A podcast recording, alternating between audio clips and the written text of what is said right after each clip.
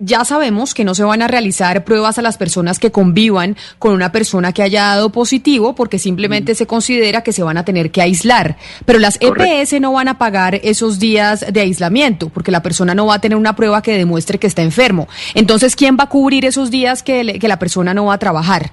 ¿Cómo, cómo se va a hacer eso? Ustedes ya, ustedes ya hablaron con las ARL, hablaron con el Ministerio de Trabajo, etcétera, etcétera. ¿Eso cómo va a funcionar? Porque es otra de las preguntas que tienen los empleadores. Usted no puede ir a trabajar, pero no tiene una prueba que le demuestre que usted sí tiene COVID.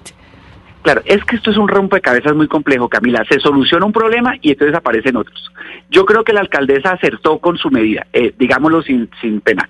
Familiar de, de enfermo COVID debe aislarse porque la probabilidad de que también quede contagiado es altísima y eso nos soluciona muchos problemas, pero nos plantea otros. Ese que dice el oyente es o el oyente es muy válido y la verdad, con toda franqueza, le confieso que no tengo la respuesta. Mm, podría yo aquí aventurar una respuesta improvisada y sería un error porque eh, eh, mandaría un mensaje equívoco a los oyentes. Vamos a tener hoy una reunión con el ministro para eso y la pregunta específica es esta.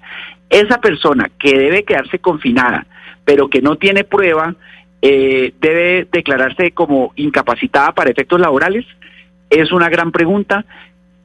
yo creo que debe resolverse a través de una regla jurídica que aún no se ha expedido vamos a tener que resolverlo en las próximas horas. El gobierno tiene en las manos ese lío